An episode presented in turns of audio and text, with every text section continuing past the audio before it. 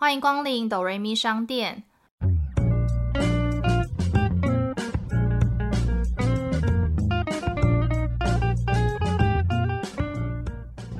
我是板娘多莉，我是小米。听到这里的朋友们，请先帮我们按下订阅加评分五颗星，这样才会有更多人听见我们。我们现在也可以小额赞助哦，只要一杯咖啡就能当哆瑞咪商店的股东哟。其实我们之前狼 K 好像都蛮喜欢听我们推荐一些好看的剧，就像我们之前不是会推荐什么过年清单之类的，就是那样的主题，收听率蛮高的。除了网络一些比较有讨论度的剧之外，还有一些什么好看的剧吧。尤其是最近，我觉得好像有一段时间小剧荒，身边也蛮多朋友都问我说：“哎，那最近有没有推荐什么样类型的剧，或者什么好看的剧？”他们最近有点不知道要看什么。真的，大家开始渐渐恢复正常。之前在家工作那段时间，我们好像有推荐过一次在家的追剧，可以来分享一下大家近期的私推名单。今天这一集我会把大家分成两种，因为我知道有两种人，一种就是不喜欢追 on 档，他喜欢追就是全部都播完。一口气可能熬夜追完，也不用被那种剧情就是悬在那边，想知道下一集发生什么事还要等。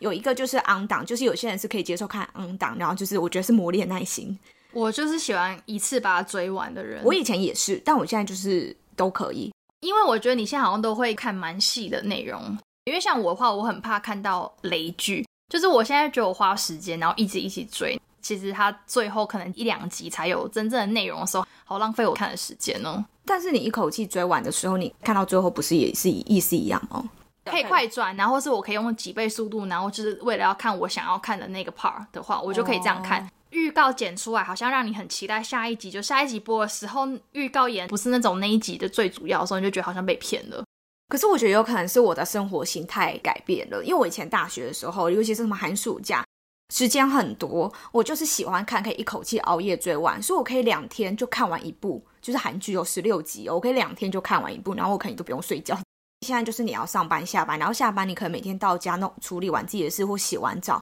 你能看的剧时间也不多，就是一两集，所以蛮符合每周周更一两集那种感觉。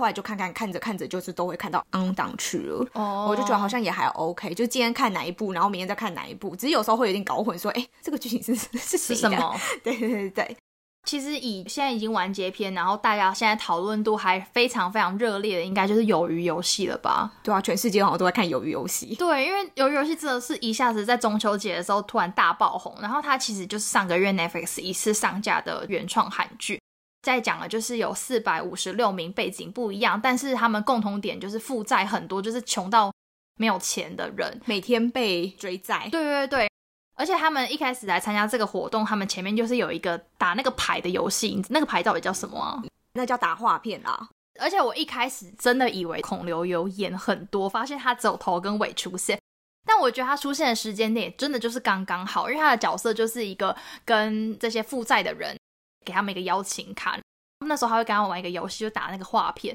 输的话就要给他钱，赢的话他就会给你钱。那如果你没有钱给他，他就是打你一个巴掌。已经欠债没钱到已经没有什么自尊，然后让别人践踏在底下这些人，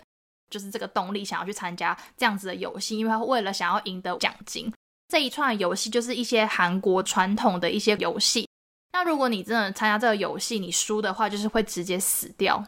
就被淘汰。当场就死亡，所以他其实是导演有点根据他早年就是经济困难跟韩国一些贫富差距构思的一部剧。那时候就是好像结尾有一些点，然后会悬在那边，觉得没有交代清楚，所以大家都觉得说啊，就是有第二季啦。对啊，然后就后来我看导演的访问，导演说当初其实就是写到这样，没有第二季，但因为全世界人都在敲碗，所以他幸好不得不开始写第二季，变得说他原本没有构思说一定要拍第二季，好像也没有第二季的剧本。但因为全世界大家都在鼓吹，所以他就觉得说，嗯，他有一个使命感，就是得拍第二季。因为大家都在看，所以我觉得如果他出了第二季后，我觉得大家也一定会追。而且他创了好像什么 Netflix 记录，很快就是有超过多少亿的人在看，就全世界打破了一些记录，而且是很快到榜上 Top One 这样子。对。但我要先承认一件事，就是这部戏我没有看完。因为我只看了第一集，对于我就是幼小的心灵就是受伤，觉得太可怕了，就是 第一集就 biang biang biang，然后就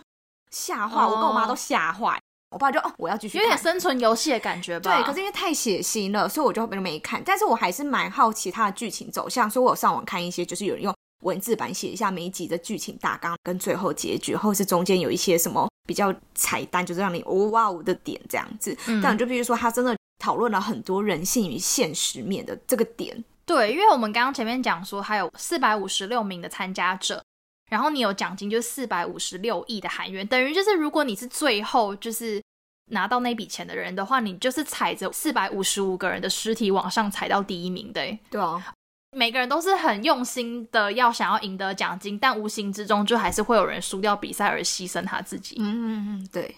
下一步想要介绍的是《海岸村恰恰恰》，名字蛮可爱的。好，我先撇开就是男主角最近引发的一些，最近男主角真的太对对对对，我们就是单纯放在这个剧情上。那它其实也是近期意外度，就是意外讨论度算蛮高，收视也很高的一部韩剧，刚完结。改编自二零零四年韩国电影，电影名称原本是叫《我的百事通男友红班长》。主要故事在讲述说，海边有一个小村庄叫宫城，从都市来开设牙医诊所的一个女牙医师女主角，就是认识了一个在地就是没有固定工作，然后在这村庄只拿最低时薪，可他包办了所有大小事物，非常热血亲民的叫红班长。两个人之间的浪漫爱情故事。但必须老实说，我当初看一二集的时候，我有点不知道在演什么。然后对于男主角一二集的演技，我就觉得有一点尬。你昨天讲就是有点尬这个词这样。但是我后来又再给他了一个机会，我看了三四集，我开始懂了。就是我觉得他爆红原因有可能是整个故事蛮轻松有趣，然后他还是有一些什么浪漫的爱情元素。第二个是他没有很坏的坏人说要来破坏感情。然后在第三点就是这些村民都非常的热情可爱。所以你会看这部剧的时候，你不会觉得让自己的心情很差或什么，就是所以蛮适合我觉得下班后你心情郁闷或者是觉得很烦的时候来看这部剧。我有同事是上班前的时候会看，看到就是捷运站忘记下车，就是一路一直看下去。然后因为那天要开会，想说，哎，他怎么没有来？他就说不好意思，那个我就是在坐过站了。对，就是他坐过站，然后因为他在看恰恰恰。老实说，就是我其实没有很爱男主角，因为他本来就不是我在追的男星的那个 list 里面。我觉得这部剧里面，他好像真的是身边每个女生都一直在讲红班长，红班长。我还是比较喜欢他上一部 Up 的角色啦。哦，如果说以角色来讲，所以我是觉得说他是可以蛮轻松看这部剧，不会让你有心情不好。但老实说，最后两集我也是哭到卫生纸半包。最后两集有一些感人的点，它里面其实最后两集有一句台词我蛮喜欢。人们往往都知道这不是谁的错，可是只是需要一个可以责怪的人，知道这件事情、这个悲剧，或是这发生这件事情，并不是谁造成的，这大家都不是故意或怎么样，但是他们就是需要一个可以去责怪的人，让他可以就是生活下去，嗯，就是有点是靠怨恨这个人找到一个生活下去的动力，就是你需要有一个借口、一个出口，让你觉得好像这件事有一个人可以背负着，对对。接下来呢？因为我最近其实真的看了很少很少的剧，因为我最近有点忙。但是我其实最近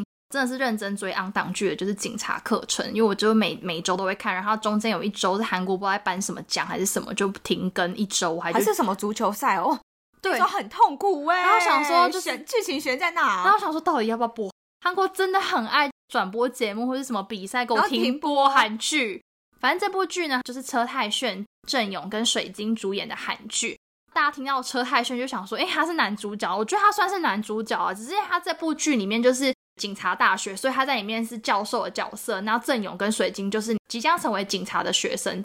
就是在讲说他们在全力追捕犯人的警察，然后跟这一群就是很聪明的学生，然后尤其是郑勇在里面是饰演一个头脑很好、电脑很厉害的骇客，所以他是以一个老师跟学生一起合作，把这个多年前赌博诈骗，然后给揪出犯人。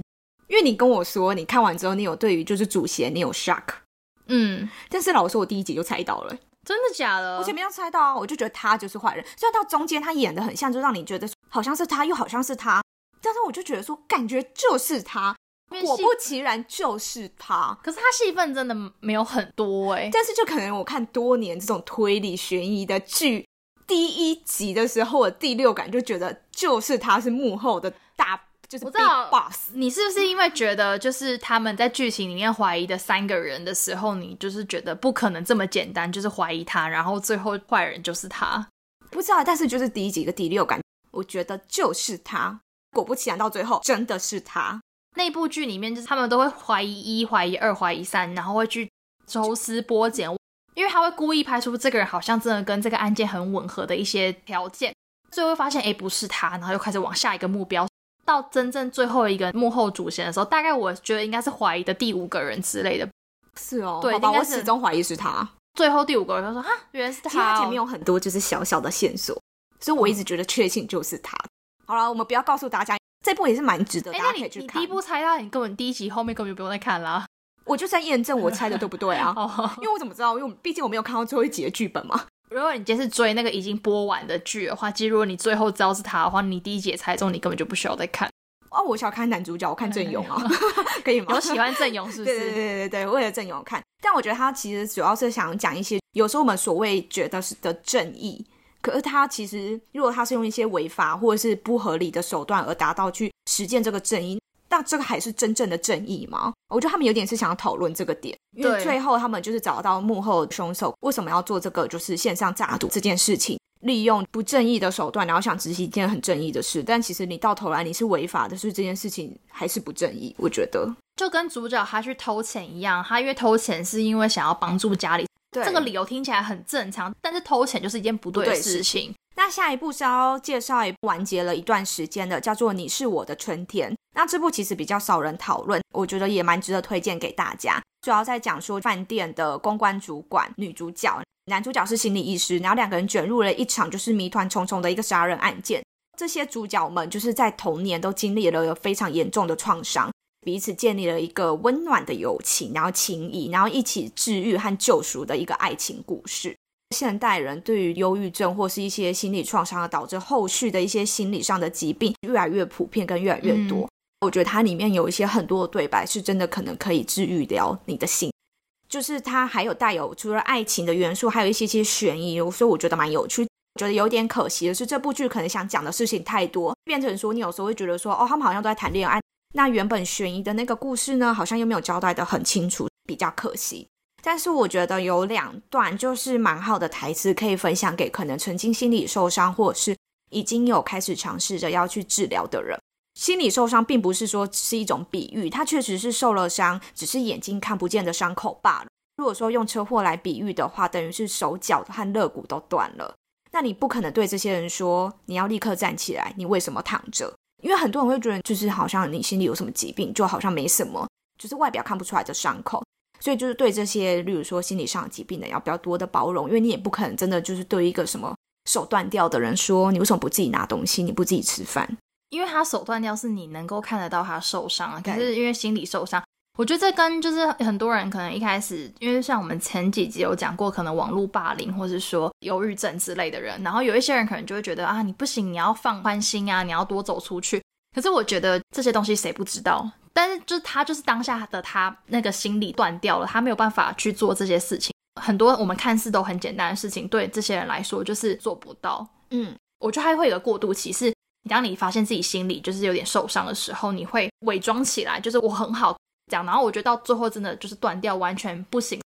所以我觉得很多时候，就是如果你身旁有像这样子的朋友的话，你也不要就对他讲说什么，呃，你要加油什么之类的。或者是我觉得不要对这些人说啊，你不要想那么多。对对对觉得这些话会让他觉得，对，为什么这么简单的事情我还是就是没有办法做到，他就会觉得心理压力更大，会觉得说，就如果碰到这种东西的话，我觉得大家还是去寻求就是可能专业的医生啊，那还有一段送给那些曾经有尝试要去找医师，或者是正在考虑要找医师，把精神科诊所可以比喻为拌面。有的人喜欢拌冷面，有的人喜欢水冷面，大家各自有各自的喜好。精神科也是如此，有的人只擅长诊断，有的人重视处方，有的人擅长咨询。即使去的第一次诊所与自己不合，或者是第一次遇到心理医生与自己不合，也不要太过失望，一定要多去几家。就是分享给，因为身边有家人就曾经有医生介绍过去给就是一个咨询师看过，但他不喜欢之后，他就觉得没有用，他看了之后更不快乐。毕竟医师也是人，所以每个人诊断的方式或者是他去看病的咨询的方式都不一样。那你不要因为看过一次不喜欢，你就觉得哦这个东西没用。我觉得可以多试几间。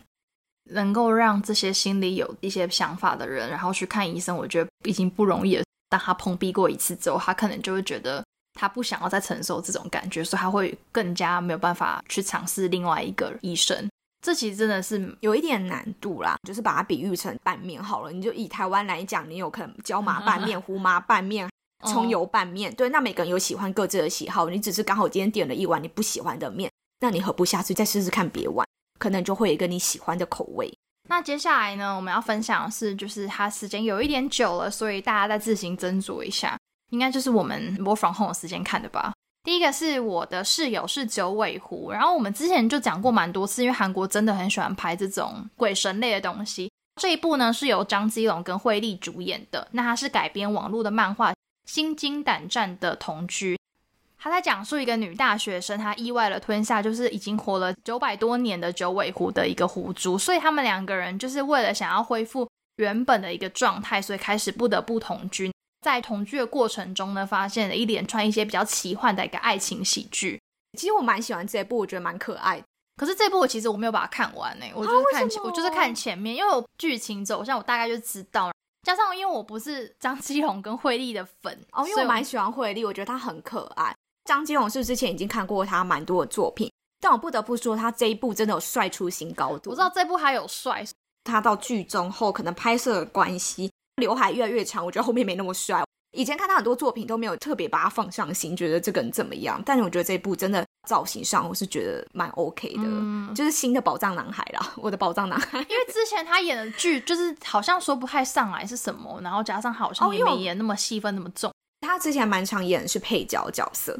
好，但是因为自从这一个部剧之后呢，我就去追踪他的 Instagram，所以我后来发现他之后就是十一月的时候要跟宋慧乔演一个新的韩剧。叫《现在分手中》，对，非常期待。对，因为毕竟宋慧乔也真的很久没有演韩剧，然后这应该是她离婚之后才演的第一个韩剧吧？我记得好像是，因为我印象中我上一个就是她的《太阳的后裔》，没有《太阳的后裔》之后，她还有跟宝剑演一部哦，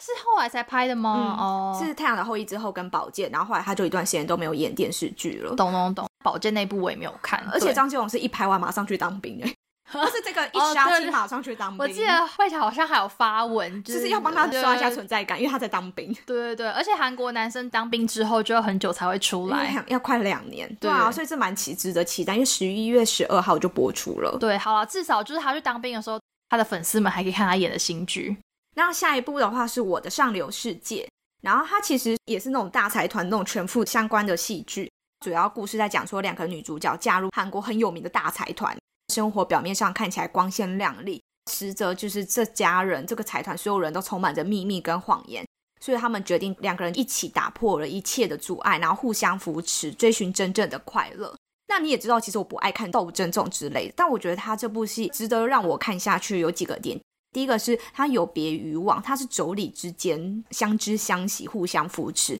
以往那种大财团争权啊、斗争啊，就一定是什么大伯跟二争斗。对，即使大伯、二伯争斗，可妯娌之间也是相知相惜，所以我就觉得很不一样，也不是什么很不像宫斗那一种。自从 Penthouse 之后，好像就是尝到甜头还是怎么样，就开始疯狂的拍一些跟上流或是财团有关系的这种剧。一开始看到这个名称的时候，我就会想说啊，又来了，因为之前以往都会是那种男女主角都本来就很有钱，所以他们都在互相争斗。就是像你刚刚讲的，他们两个人是一般的女生，然后加进大财团里面，他们就是妯娌之间，我觉得还蛮可贵的一个就是情谊这样子。加上它里面也是由一出就是不知名的杀人案件开始，所以你除了看他们过着华丽的生活，然后有钱的生活以外，会想知道说哦，到底那个尸体是谁？当初到底发生什么事？然后慢慢的解开谜底。所以我觉得是蛮有趣，是蛮看得下去。因为我身边甚至有男生朋友也在看这部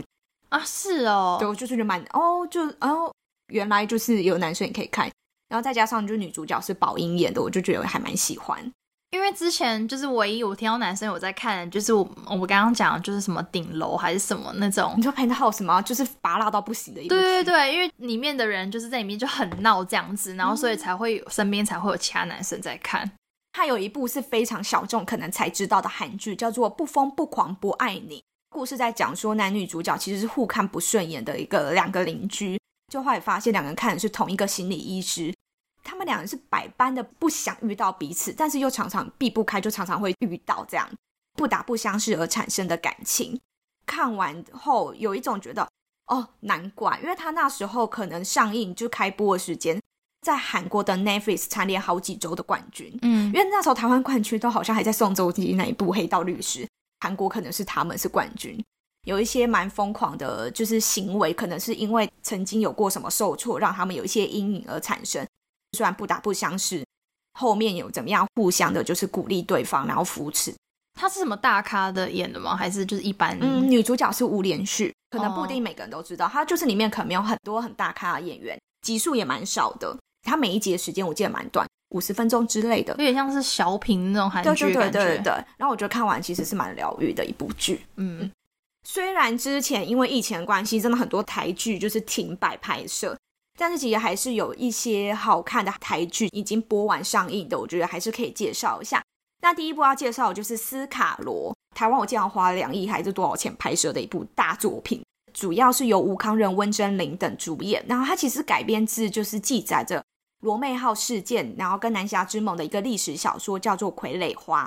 剧名源自就是曾经在台湾的那个狼礁，现在叫很纯的一个部落联盟政权。老实说，原本的剧名也叫傀儡花，带有一种就是歧视的意味。后来有改名字，就是变成斯卡罗，改编自原本当时的一个台湾的历史事件，所以我觉得蛮值得看。虽然它有时候剧情偶尔会有一点沉闷，可是我觉得它是嗯真的还原了当时清朝年代那时候管理台湾，然后还有一些原住民跟外国人的事件。我觉得如果你历史不好的人的话，我觉得你要看很慢的、很慢看，就是你就会看不懂。可能有些地方你可能会想要停下来看一下是什么样的嗯资料，因为有时候他讲的那种东西是真的，你以前在历史课本上面可以可以看到的名词。而且我不得不说，就我觉得温真菱在里面真的是多国语言呢，就是他切换的很好。英文、中文、台语、客家语、客家语原住民语，然后因为里面有一些外国人的角色，我记得里面有一个我忘记是谁的儿子，然后他也是讲中文讲的非常标准，就是一度就是我如果不看荧幕，我就不知道他是外国人的长周华健，哦周华他的儿子对对对对。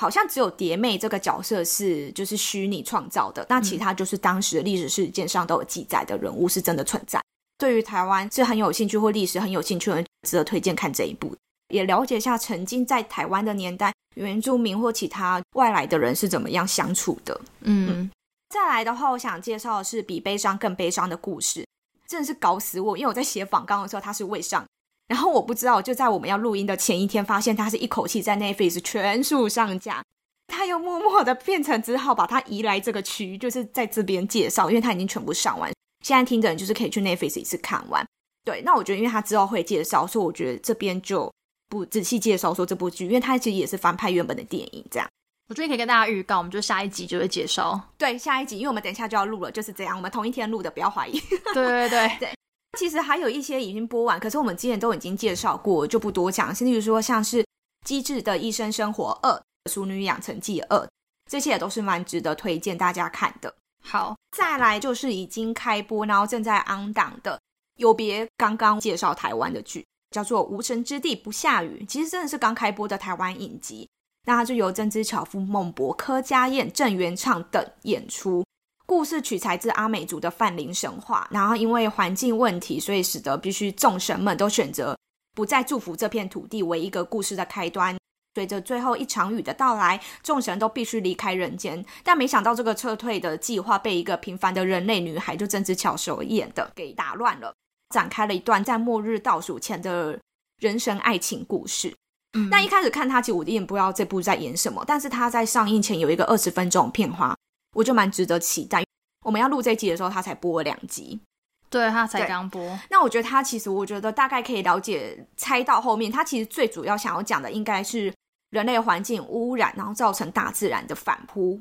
所以我觉得是蛮值得大家看的。嗯，而且他其实预告片很早就出来了耶，然后我就以为他播完预告片之后，就差不多可能一两周就开始播，发现嗯还要再隔一个多月。嗯，他铺铺成蛮久的，对对对但是我觉得大家可以先去看二十分钟片花，因为你觉得好像看了一部电影，剪得很精彩。会不会到时候就是只有二十分钟的片花最精彩？因为有时候看电影之前都会这样子预告片，预告片好精彩，就看完电影发现他把最精彩都剪在预告。觉得我看了第一集跟第二集后，应该不一定，就只是说你看二十分钟片花，你会觉得节奏很快。那毕竟它，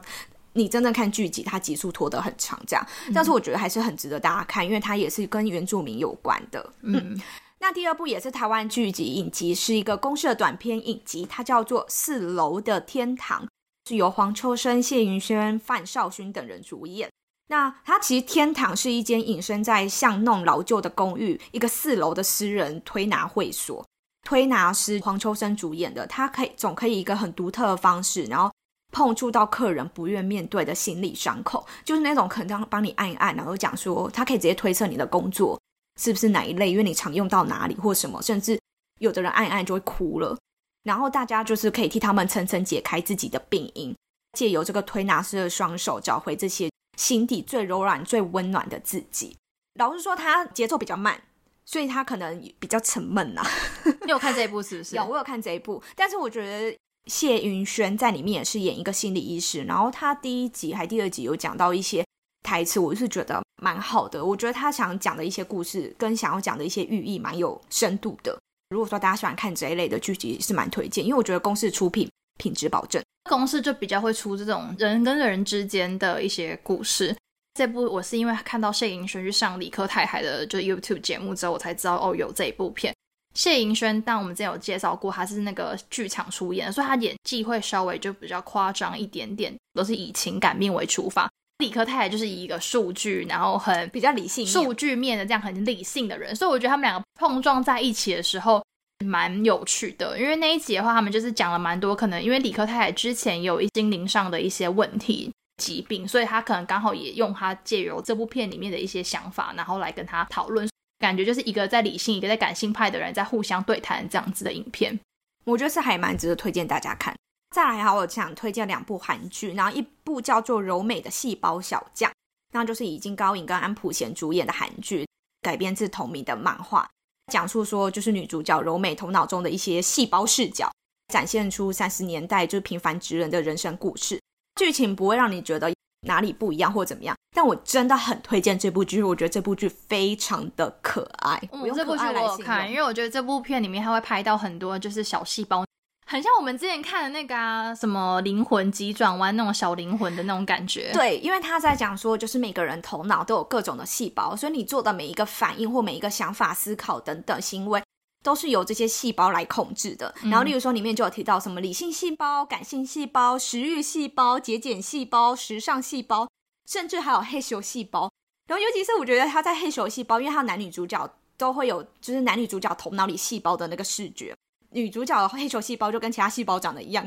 男生里面的黑球细胞却是一只大恐龙。我觉得这样比喻很有趣。所以你在看的时候，当下他们可能男女主角发生什么事情，然后。他就会用动画方式，因为里面细胞怎么样，谁变大了，或谁控制了这一切，发生了什么事，我觉得很有趣。所以有时候会想到说，哦，人真的在做某些事情的时候，就是我们的感性还是理性，还是谁在打架，然后谁打赢了？所以因为他真的在打架，因为好像里面就是可能几个，哦，可能感性突然做错什么事情的时候，理性的人就会突，理性的细胞就会出来，然后就是殴打他之类的。就是我觉得。他只是把我们很常在日常生活中看到很多很多事情的纠结里面，然后他就是用细胞的视角去诠释，说细胞在你的脑袋里面也同样在做进行一样事情。对，所以我真的很推荐这部，因为我真的觉得很可爱。如果说不喜欢看安档的人，你听到这一集，你现在就可以打开看，因为它就在我们上映的这一期的周末就完结了。哦，对，可以，你可以慢慢追，对，你就可以一次追完这样子。那另外一部的话，它韩剧叫做《One Woman》。不得不说，我当初会想看这部，是因为他在韩国收视率超高。他是偶像，不是？但是我一打开第一季，我看到一半，我就很怀疑，我再去看了一次韩国的收视率，但它真的很高。但我就不太懂，因为它又是跟那种大财团有关。好，我先简单介绍一下，女主角是一位助长歪风的女检察官，但她因为就是发生了一个意外，然后失去记忆，就被当成了一个跟她长相几乎一模一样的一个财团家的儿媳妇，然后就被她领回去，就是当做是儿媳妇就对了。他就因此改变了一些不良人生，然后横冲直撞去寻找记忆的故事。大财团，你知道有时候就是一些官商勾结，还是什么，就是不好的行为，或者是你知道财团之间就是会有一些人就是做坏事等等。一开始我看一半的时候就觉得啊，又是这种就是大财团的戏，因为女主角真的是喜剧出身，她真的很会演，真的很好笑。不要把它当成一部就是拔蜡剧，因为它剧情可能会有一点点的拔蜡，就是财团那些啊，然后谁跟谁怎么样，又要争权什么的。可是因为这女主角她就是喜剧出身，她就是之前看到大家很喜欢的《机不可失》的那个女主角，和你对对对，她是演喜剧出身，所以她就是在一个非常助长歪风的女检察官，变成是一个就是可能就是非常有气质，然后行为非常检点的儿媳妇的时候，她做出很多就失控的行为，所以你会觉得很好笑。所以她有点就是闹剧，她也不算闹剧，她还是真的就是剧情有一些拔辣的走向。但它有一些高潮起伏吗？还是就是在有有有演演一些他的家庭故事？有，例如说要怎么找到当时发生了什么事情啊？为什么怎么样？到底是怎么样？幕后使坏，就是类似像这种还是有。原本的就是唯唯诺诺的儿媳妇，不敢顶撞婆婆或骂什么小姑大嫂，她就会开始蹦出一些话或做一些行为，然后让婆婆、小姑大嫂会傻眼。可以以喜剧的角度来看这部剧，你就会觉得比较判若两人。对，所以它其实是有点像喜剧的感觉。好，那最后的话，像我们刚刚讲到的《宪政分手中》，就是宋慧乔即将要开播，在十一月十二，还有几个可以期待的。那如果对，说我们先不保证就是很好看，但我觉得就是看完就是演员名单或者是预告片，我觉得蛮可以期待的，所以我还是这边先推荐给大家。剧荒的时候，你们就自己可以打开来看一下，这样子。好好好第一个就是《华灯初上》，十一月二十六号会开播，在 Netflix 会上，总共有三季。然后它是以一九八八年那个年代台湾林森北路的日式酒店的为背景，演员不得不说也是众星云集，就是有什么林心如啊、杨锦华啊，然后我记得还有什么修杰楷啊、郭雪芙，就是在讲这些在日式酒店里面当酒店小姐故事，好像也是跟悬疑案有关。在十一月二十六号那会一次第一季全数上映，所以你也可以无脑追剧，就是一次把它追完这样。再来就是我们刚刚介绍过《宪政分手中》，就是宋慧乔主演的。再来还有一部韩剧是叫做《酒鬼都市女人们》，然后结果没想到我就在看它开播日期的时候，原来就在我们录音的昨天开播了呢。但因为我还没看，所以我还是放在这里，在讲说以喝酒作为人生信念的三个三十岁女子的故事。然后我有看到预告片，因为她们三个女生是真的喝的很夸张，而且适合我去看哦。真的超适合你。就是有恩地呀、然后散伙，然后还有那个以前 Super Junior 史源演的。然后她们三个女生是喝到那种，就是一开始预告片有一段是去吃什么晚餐那种韩食料理，然后老板就说啊，就是看他们三个女生漂亮，就说好啦，酒招待你们。想说这三个弱女子能喝多少？我靠，桌上摆满酒瓶，烧酒、啤酒都有。嗯然后老板直接后悔傻眼，而且他们就是喝醉的行径都很疯狂，所以我觉得应该会蛮有趣的。剧名直接讲出来，它就是《酒鬼都市女人们》对，而且又是三十岁，好像蛮适合来看一下这部剧的。，对，然后就想看一下到底韩国人多能喝酒这样子。韩国人应该都蛮能喝的吧？而且晚上吃什么东西都要来瓶酒。对啊，他们就是晚餐都要配酒，然后还可以什么第二团、第三团，甚至有时候午餐开始他们就可以喝。对，我今天走在宏大路边，有人在吃烧烤还是吃什么，他就已经开始在开喝，就是吃韩国的食物的时候，就会觉得应该要配酒喝。就是啤酒、烧酒都行。对，，所以如果就有韩国人说哦，我不太能喝酒的时候，你心里才会觉得哈，你真的是韩国人吗？但是不能这样讲，因为毕竟，例如说韩国很多料理都是辣的，可是真的有韩国人不吃辣，很不能吃辣。哦，那真的是蛮辛苦的诶。对啊，对啊，嗯还是有。好，那到我们今天的打烊时间了。如果大家就是其实在这段时间有看到一些比较其他推荐的剧的话呢，也可以到 Apple Podcast 或是 IG 来告诉我们。也别忘了订阅加 Apple Podcast 评分五颗星哦。我是板娘多莉，我是小米，谢谢光临。